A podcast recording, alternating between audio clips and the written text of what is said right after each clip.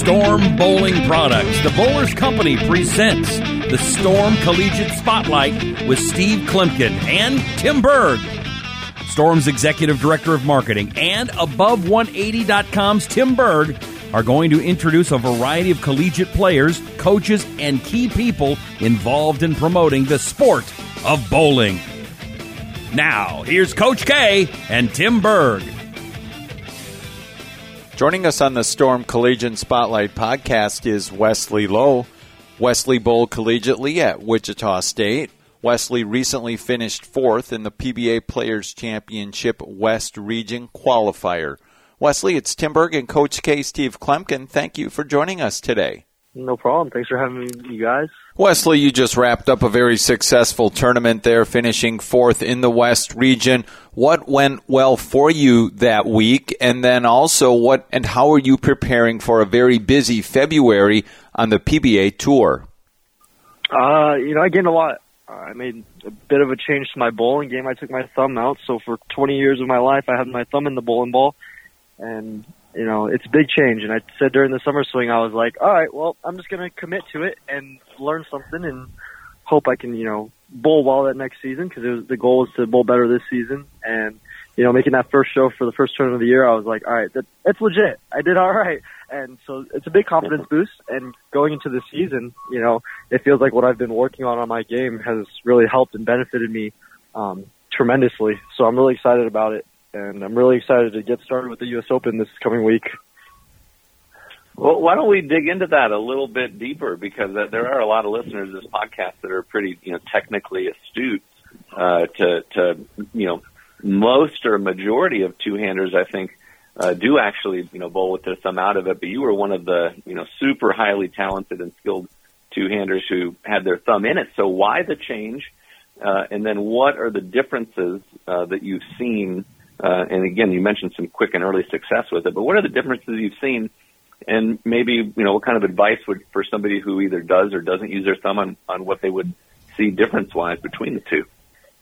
Sure. So, um, the way this started was from Shawn Maldonado. He also took his thumb out of the bowling ball and I would see him during regionals every weekend and he'd come up to me and he'd have his little swagger that he has and be like, yo, what up, man? You're like, you take your thumb out of the ball yet? I did, kind of deal, right? So, um, Shawn kept talking to me about it, and I was like, ah, I don't know, man. I don't know if I can do it. I've been doing it with my thumb this whole time. Every time I try it, my ball roll isn't very good. So I'm like, I, I don't know if I can do it. And then he comes out last season and he wins two titles, and I'm shaking my head. I'm like, oh, all right. And we're talking, and he's like, dude, just look what I can do. I could rotate the ball. I could throw bigger asymmetrical bowling balls. I can throw all these bowling balls. And I'm like, well, I only like to throw asymmetrical bowling balls because I throw hard. So, you know, I'm just, I'm trying to think of like all the things that I can rebuttal him with. And then I think about it, I'm like, huh, this guy's onto something. And he just won two titles and a bunch of big tournaments in Texas. So I'm like, okay, I'll try it.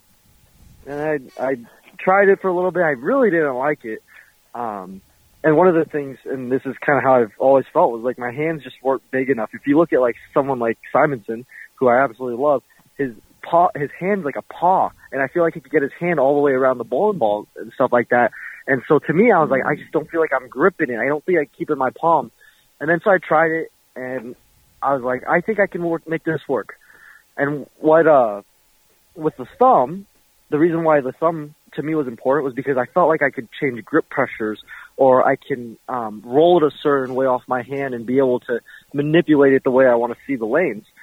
And after doing the two finger thing, I realized that I could get my hand around it even more. I can stay a little more up the back of it. And to me, the biggest thing that I love about this is that I don't have to worry about my stand, my pitches, drilling a perfect thumb hole anymore. I drill two holes and I put two finger inserts in and I say, well, I'm hoping this ball is going to be good. And how uh, how much practice did uh, did it take? How many games did it take for you to get this? And then we all think, okay, you, you got your you know your your first shot down, your strike shot, but spares spares have to you know spares are you know we think spares are important in our bowling. Spares are ten times, twenty times more important for you guys. So what was that sort of learning curve like uh, for you with with spares, or, or are you using your thumb on your spares?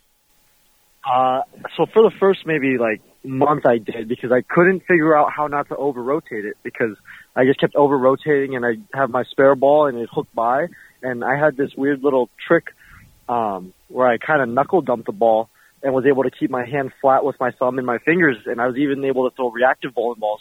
So for oh, I don't know a month or two, all I did was I just came into the training center. And I was working on shooting spares and just trying to roll it forward or try to like take less revs out of the ball so I can keep the ball on line. My biggest issue was that I just kept overhooking the ball.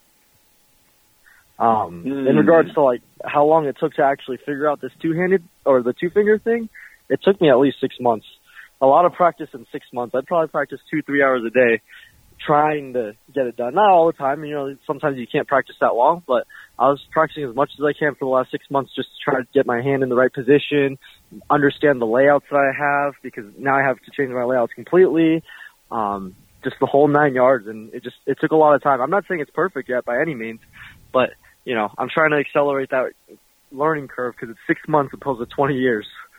Yeah, yeah, that's, uh, there, that's definitely, you know, one of those changes that's, uh, you know, I can understand wholeheartedly the amount of time it would take to transition because it is a big, that is a big change. Now you mentioned there, you're just in, in Tempe area there and you mentioned the, the training center perform, is that the B3? Is that where? Yeah. Yeah, B3 okay. Performance. Talk a little bit about in, that uh, place. I mean, I I haven't been there myself, but I've heard so many good things about it. Talk about that place a little bit. What's it like there? Sure. Yeah. So uh, B3 Performance is located in Tempe, Arizona. It's about five minutes from the airport, and it's their owners are Mike and Brandy Calderon. Uh, Mike was an old Ebonite tour rep, and you know he coached Kuwait and had been around doing a bunch of different things for bowling. Uh, Brandy was a astounding bowler herself. She or accomplished bowler in college, and she bowled out on the PWBA tour for a while. So they opened a training center. It's independently owned by them. Uh, there's four lanes. We have Specto, Torch. Uh, we have high-speed cameras uh, for coaching. We have a flex walker. So, you know, anybody that'd like to come out and bowl, they can bowl on different patterns or they can work on anything they want within the facility to help um, improve their bowling game. And one unique thing about the training facility is that we're on string pins. So I also work here. So someone like mm. me who's not super mechanically sound can actually fix the machines and be able to um, help with ball returns or any type of lane breakdown or tangle as opposed to, you know, the A2s or GSXs, you're specially trained. So, I mean, obviously I've trained and learned about how to fix them, but it takes way longer to actually know how to work the normal bowling machines. Now, what's it like as far as the way the pins move or the pin care? I've never bowled on the strings. I, I think there's a lot of people haven't yet bowled on those strings. Sure, and um, it seems like right now it's recreational, right? When, whenever you were to see string pins, um, yeah. But the there, I think there's multiple variations of string pins, and the one that we have, I think, might be one of the harder ones. Like if we had a tournament here ever, I think the scoring pace would be much lower than uh, what people would think of bowling a natural uh, free fall pins. And I think the, the greatest thing about them is that it's a training opportunity because the only time I ever feel like I strike is if I get the correct entry angle into the pocket to allow all 10 pins to go back and the four or five pins to properly hit each other. Like, there's no, like, messengers, there's no half sevens that, you know, get the lucky kick. Like, they have to be perfect. So that's what I think helps me so much too is that, is the fact that these pins are difficult. It's almost like bowling on the gold pins, but the gold pins at least flew a little bit. Yeah, I would uh, I would agree with that. I've been over there. Uh, I was over there once and uh, and did did uh, well. I, I did an interview with with um, with Mike uh, way back when. I'm trying to remember how long ago that was, and then I actually went over there myself and did some uh, did some practicing on those string pins. And they, you're right, they do fall different, and and it's uh, it's certainly a different hit. Although I don't think it's as it's not as bad as what people have people can sometimes make it out to be uh, as uh, oh, sure, yeah. as things are. But yeah, in fact, it was funny because in, in, my little tour, they even um, Mike and, and, Brandy even mentioned how much you're over there practicing. So I know you were working hard on your game and uh, and getting getting things. Uh, getting things ready for this year. So as we head into the U.S. Open, what what are some of your tour, tour goals? Obviously, it, it must be great having a fourth place finish you know, a nice eleven thousand dollar check right out of the gate for you to uh, to head out on the road and have uh, have some fun and, and be bowling. You know, the U.S. Open yeah, it makes the arm swing looser, right? um, my my goals are just to be better than the last couple of years. Um, I think the first year was my learning experience. I was still trying to work on my masters, so I wasn't fully focused on bowling.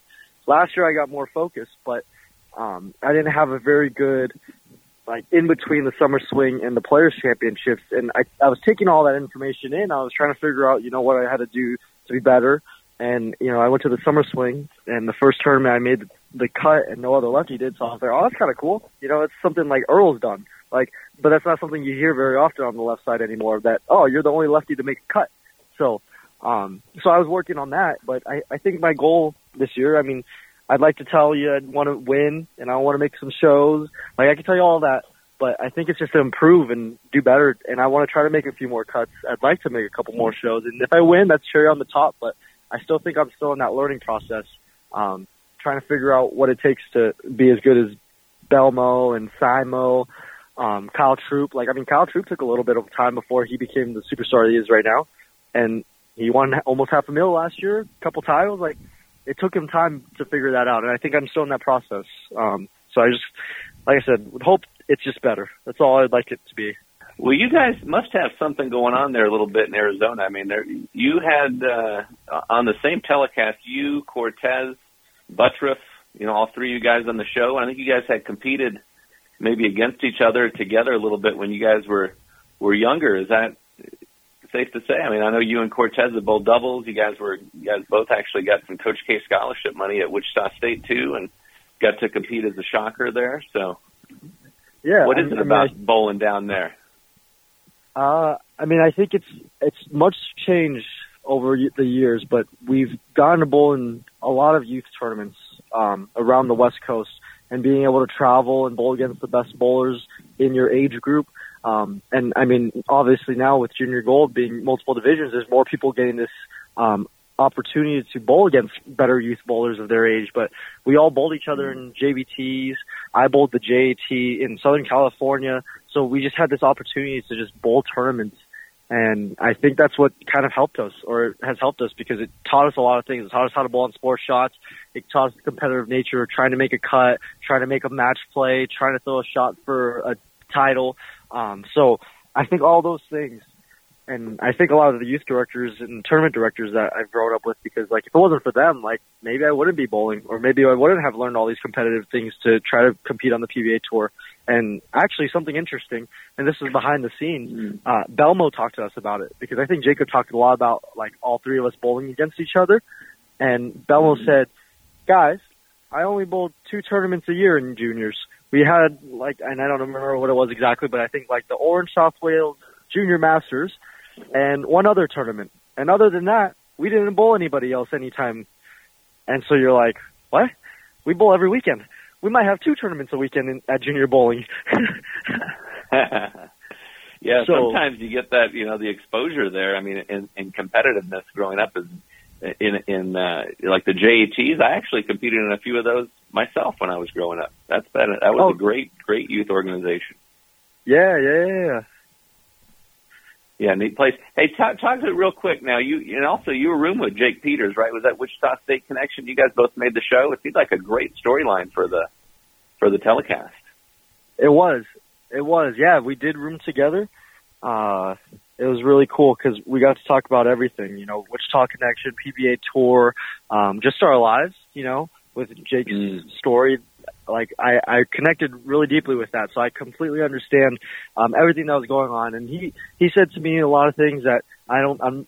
It's not my business to repeat that he probably didn't say, but like or want to say to other people. Uh, but mm. like you know, it was like a connection. It was almost like it was like fate. Like both of us were brought together to do the same thing at the same time and being mm-hmm. roommates. Like I thought that was really cool. And I thought that was really special. Like I, I really appreciate it because I've never roomed with Jake actually. And, uh, mm-hmm. I was going to room with Cortez and his dad and girlfriend wanted to come out and, uh, Jake's original roommate moved to Florida, which is Toby.